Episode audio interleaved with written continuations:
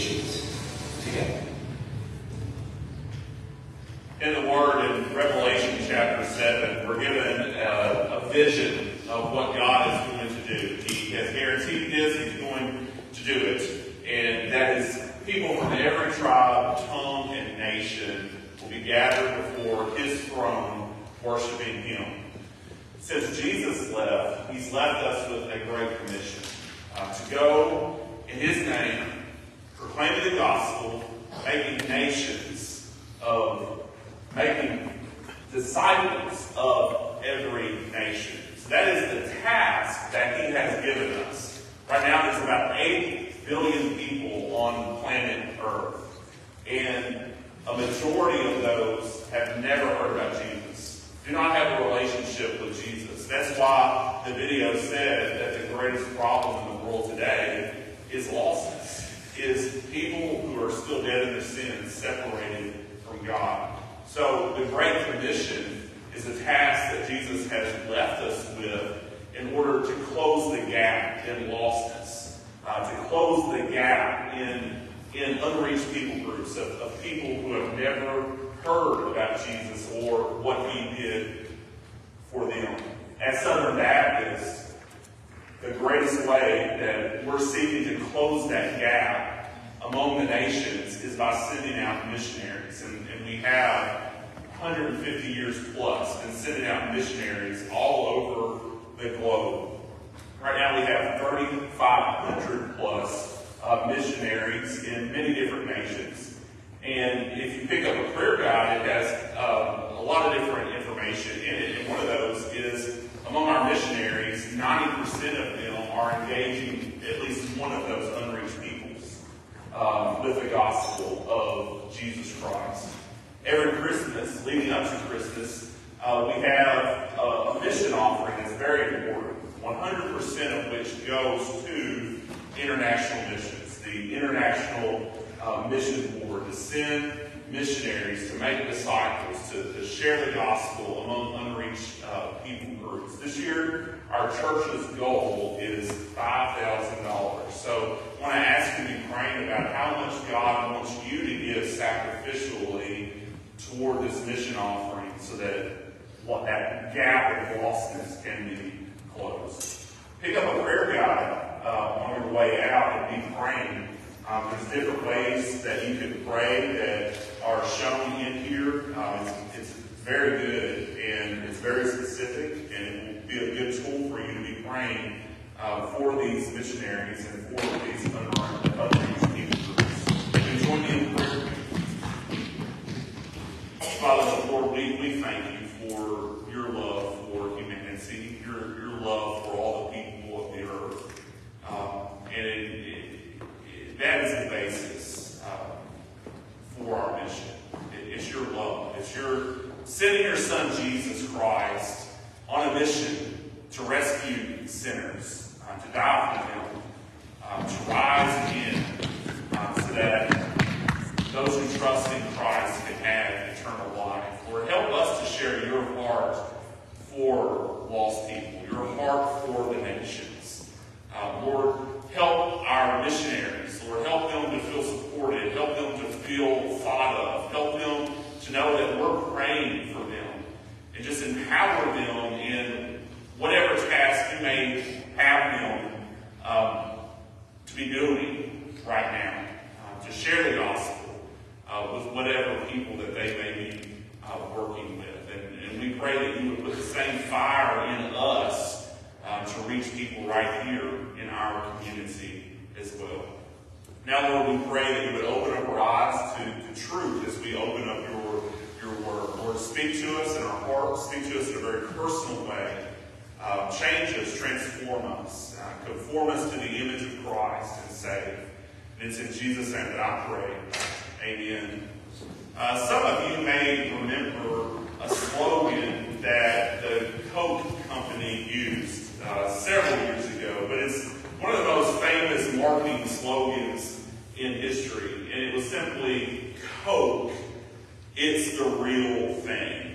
To jog your memory, I have a few graphics to show you. Um, the idea behind this was study, research was showing the Coke Corporation that young people at this time, this would have been the late 60s and early 70s, um, they were they were looking for the real, the original, the natural as an escape from phoniness. And the most successful part of this marketing campaign was this commercial. And it's been featured in, in other TV shows and, and different things since then. But there was a commercial of a large group of young people, college age young people, um, from all over the place, uh, many different races, and they, they were singing this song about what the world needs, and what the world needs is the real thing. But of course, they were inserting Coke as the real thing. What the, what the world really needs is Coke. Um, they, they were saying this, and this lyric repeats itself over and over again in this commercial. It's the real thing. Coke is what the world needs today. Coca-Cola is the real thing. So the, the world still needs the real thing. But thank the Lord, He's provided something more authentic than a soft drink. Um, he has provided the real thing, what the world needs, what we all long for, that which is truly real and authentic, and that is His Son, Jesus Christ. And He sent Jesus Christ into the world to change us, to, to transform us so that we can have the real thing, real life, real true life that the world doesn't have in His name. We're at the end of a sermon series um, called The Seven. And it's about the seven I am statements that Jesus made in John's Gospel. And these are Jesus in His own words. We don't have to wonder what Jesus wanted us to think of Him because He's told us. And each one of these seven I am statements start with I am. And today's statement is I am the vine. This is what Jesus claims about himself. He is the source of life. He is the true vine. Let's explore this together. Turn with me in John's Gospel to John chapter 15. Likely a familiar passage for you this morning. John's Gospel chapter 15, and we're going to read down to verse 8. I am the true vine, and my Father is the gardener. Every branch in me that does not produce fruit, he removes. And he prunes every branch that produces fruit so that it will produce more fruit. You are already clean because of the word I have spoken to you. Remain in me and I in you, just as a branch is unable to produce fruit by itself unless it remains on the vine. Neither can you unless you remain in me. I am the vine, and you are the branches. The one who remains in me and I in him produces much fruit because you can do nothing without me. If anyone does not remain in me, he is thrown aside like a branch and he withers. They gather them, throw them into the fire, and they are burned. If you remain in me, and my words remain in you, ask whatever you want, and it will be done for you. My Father is glorified by this, that you prove, produce much fruit, and prove to be my disciples. This is God's holy word. So Jesus said, I am the true vine. This was a revolutionary statement for him to make. This was an explosive statement that Jesus was making. Because Jesus is claiming to be the fulfillment of Israel. The fulfillment of all the Old Testament expectation for the people of God. Jesus Christ is the true vine.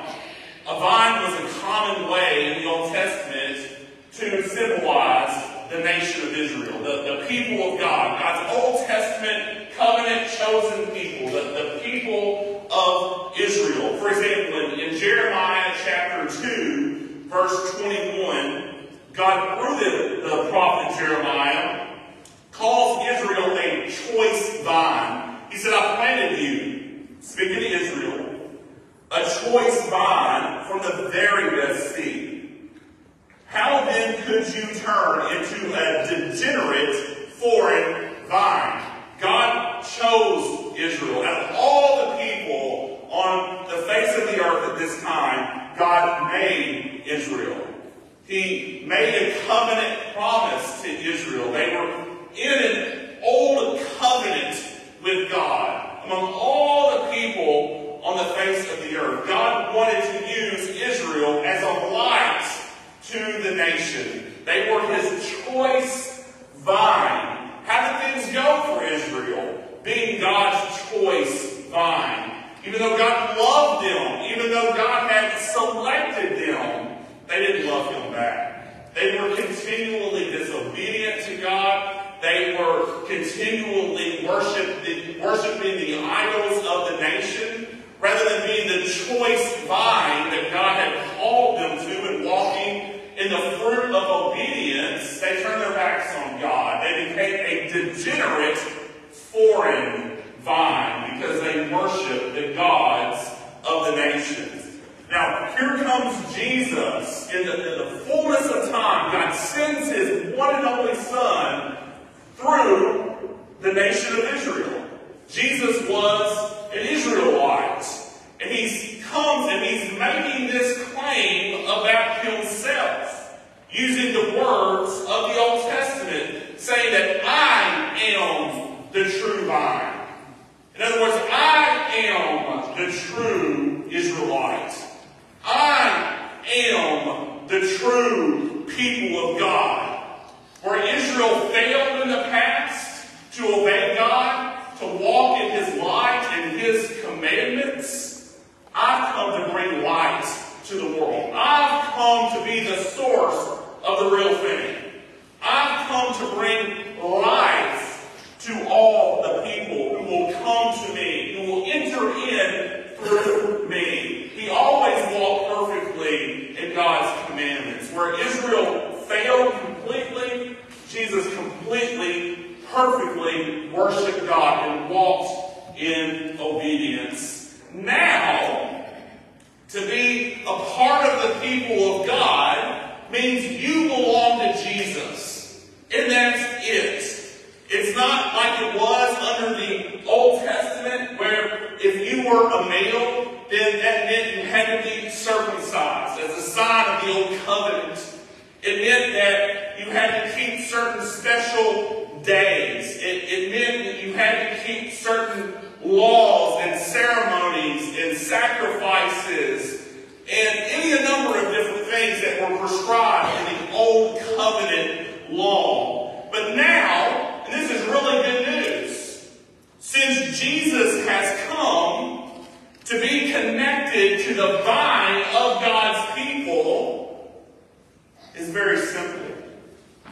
It means to have Him. It means to trust in Him. Jesus put it like this I am the vine, and you are the branches. To be connected to Jesus Christ means that we're connected, interconnected to each other, the people of God. Jesus Christ is the true vine, and his Father is the gardener. He's tending the, the vineyard. He, he's tending the garden. He, he's taking care of his people, and he's providing his very best. That is his one and only Son, Jesus Christ, so that we may have life. We may have our source of life in him by being in union with Christ, connected to him like branches on a vine. This is where it gets really important to us. How do you know if you're truly connected to Jesus Christ? How do you know and be assured that you're a part of the people of God? Well, this passage tells us one clear answer. And the answer is fruit. It's fruit bearing. Look at verse 5. I am the vine. You are the branches. The one who remains in me and I in him produces much fruit. Jesus is our source of life. He's a perfectly healthy vine. If a branch is connected to a healthy vine, to its source of life, it only follows that it too will be healthy, that it too will produce fruit. Because of the source. It's not because of any one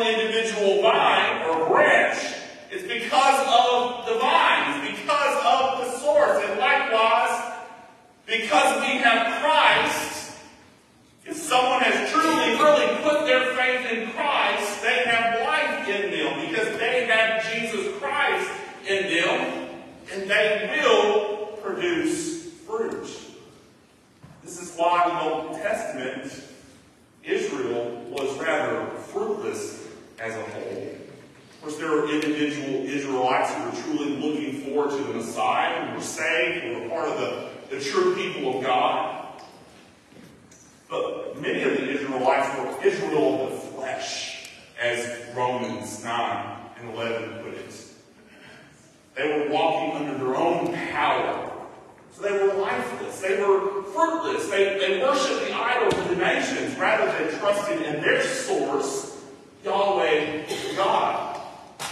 But it's not like that for us today. Because to belong to the people of God means to belong to the true Israel of God. And in Jesus Christ. I am the true vine. And it's through him that we produce spiritual fruit. And thus know that we're a part of the people of God. So two questions follow. What does it mean to produce spiritual fruit? And then how do we produce spiritual fruit? Well, question number one, we look elsewhere in the New Testament, we're actually given a basic definition of what spiritual fruit is. What it, what it means when we're remaining in Christ, when we produce spiritual fruit. Galatians chapter 5 tells us this. This is what it means. This is the, the fruit of the Spirit, which is love, joy, peace, patience, kindness, goodness, faithfulness, gentleness, and self-control. We're told these come from the Holy Spirit of God. The, the fruit of the Spirit.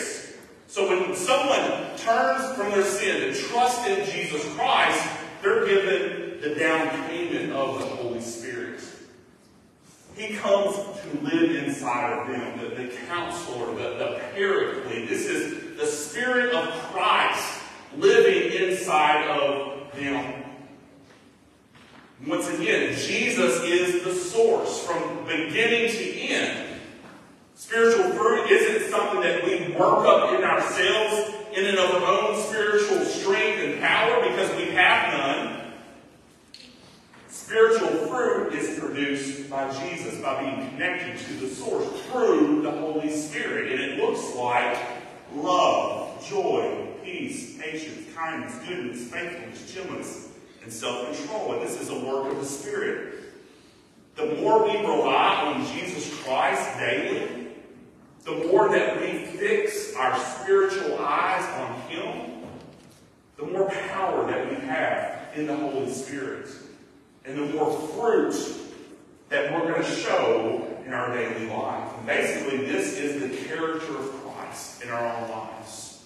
This is being conformed to the character of Jesus Christ. This is what it means to have spiritual fruit.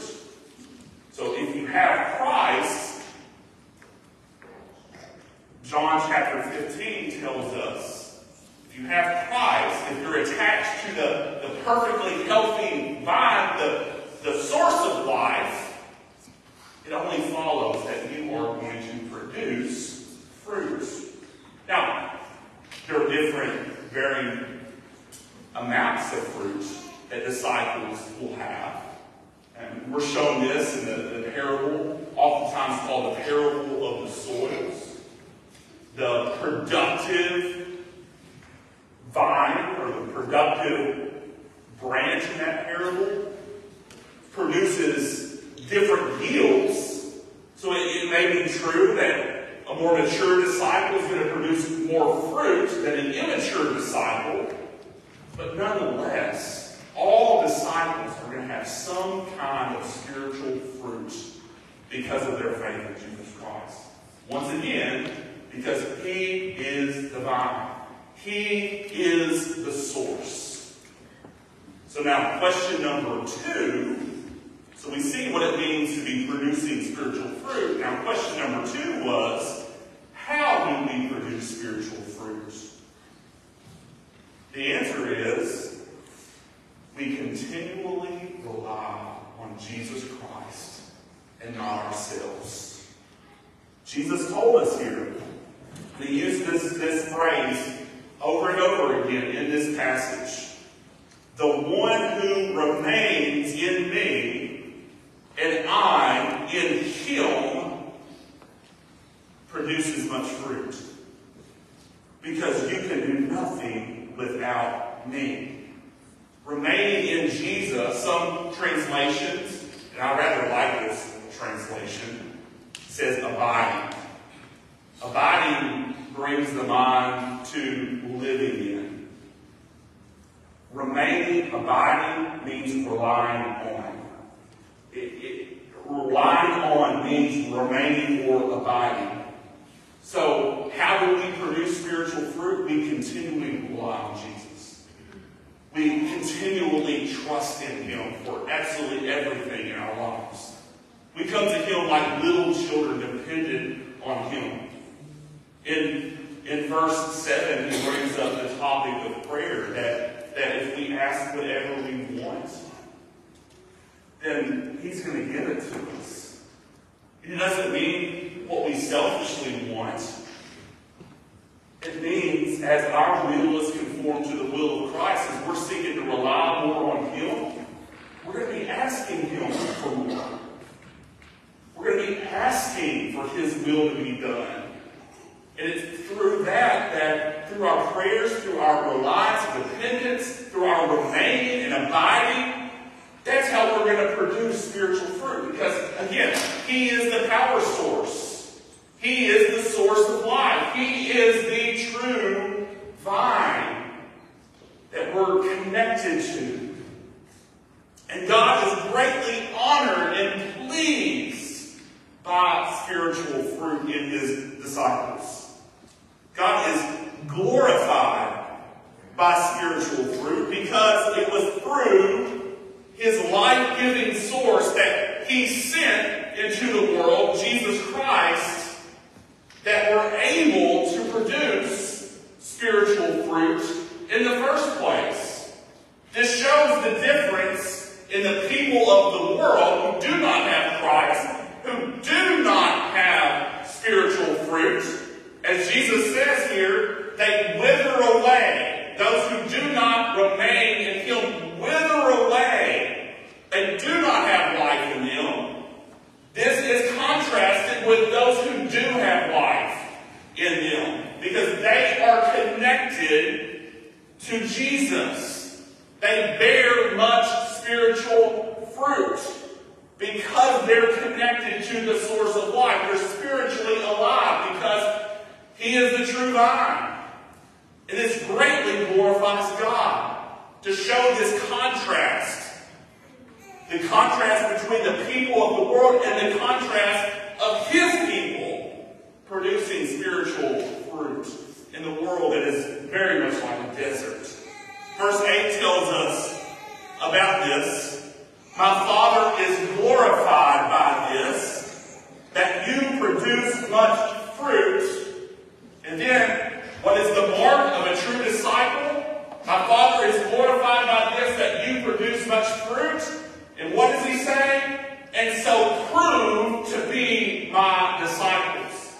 So the proof of the real thing in a disciple or in someone who professes faith in Jesus Christ is some kind of yield of spiritual fruit. Again, one may produce more spiritual fruit than another, but again, in a true, genuine disciple who has truly trusted in Jesus Christ, who is truly connected to the true vine, there is going to be spiritual fruit. This leads us to believe one simple truth. The real disciple, the one who has the real thing in Jesus Christ, is a fruitful disciple. If you really truly belong to Jesus Christ by faith, by faith and repentance, you will have spiritual fruit in your life through Jesus Christ. If you are the real thing. If you are really attached to Jesus, like a branch is attached to the vine, you're also going to produce the spiritual fruit of life transformation and change and conformity to Christ. And again, that isn't you producing it, it's the Holy Spirit in you producing it as you rely on Jesus Christ, your Lord and Savior. So at this, we have a problem. What if you don't see any fruit in your life? What does fruitlessness mean for someone? I'll close with three suggestions for someone that isn't seeing fruit in their lives. You profess faith in Jesus Christ. You maybe been baptized, but you don't see fruit in your life at this point. So what does that mean? Suggestion number one. Go back farther your present day struggles that you're having. Struggles over sin, struggles over doubt. Uh, think of what you were like when you first came to know Christ, when you were very much a baby Christian. Now think forward in your mind about what you were like now. And ask God to discern if there is spiritual change that has taken place. Ask the Holy Spirit to point that out to you if, if there is. Another thing that you can do is sit down with a trusted friend who is a mature Christian. Talk through this with him. Talk about your anxiety that you don't see any spiritual fruit. Ask them if they see spiritual fruit in you. And remember this too. If you are struggling with sin, if there is a battle going on within you, if there is a desire for godliness, if there is a desire to become more like Jesus Christ, that is a good sign. That is a good sign that the Holy Spirit may very well live inside of you, even if your life looks rather messy at any one point. Suggestion number two. Seeing any spiritual fruit, remind yourself that your salvation was never dependent on the fruit of obedience. We are saved by grace through faith alone. We're saved through the gospel of the Lord Jesus Christ. Faith in Jesus Christ is what connects us to God. It, it, it, it makes us belong to the people of God. It was never about earning anything. It was never about earning our way in. Think of it like this. Faith in the gospel, faith in Jesus Christ is the root. That's our the root of our union with Christ, the, the, the root of our salvation. That's how we get in, and that is how we're saved by, by faith alone. Obedience, then, is the fruit, is the outworking of that salvation. How you handle the guilt that you may feel, the insecurity, lack of assurance that you may feel, you look to Jesus. You remind yourself of the grace of God, that you weren't saved by what you do or what you accomplish for God. You're saved by grace and grace alone. Okay, suggestion number three. If you don't see spiritual fruit in your life, and maybe perhaps you've prayed about this and you continue to look, you still are convinced I'm not seeing any spiritual fruit. Look to Christ and be saved. Look to Christ and be saved. Having no fruit may perhaps mean you need to look to Christ for salvation. It may mean that you have been relying on your own works rather than the work of Jesus Christ for your salvation. Look to Christ and be saved. All that matters is knowing Him. All that matters is being included in the people of God through faith in Him because He is the true vine. Trust in His death as your death. Trust that He took the punishment. God punished Him for your sin in your place so that you didn't have to. Trust that He arose victoriously from the grave so that you can have eternal life. Jesus defined eternal life as this, and this is eternal life that you know God and His Son, Jesus Christ, whom He has sent. It's having a relationship with God through Christ that begins the moment of belief and then continues on into eternity even after you die. Trust in Christ, in His death for you, and His resurrection for you. Confess your sins to Him. Admit that you're a sinner who cannot save yourself, and pray to God that He will save you. And if you cry out in God's name, in the name of Christ, to be saved, He will save you.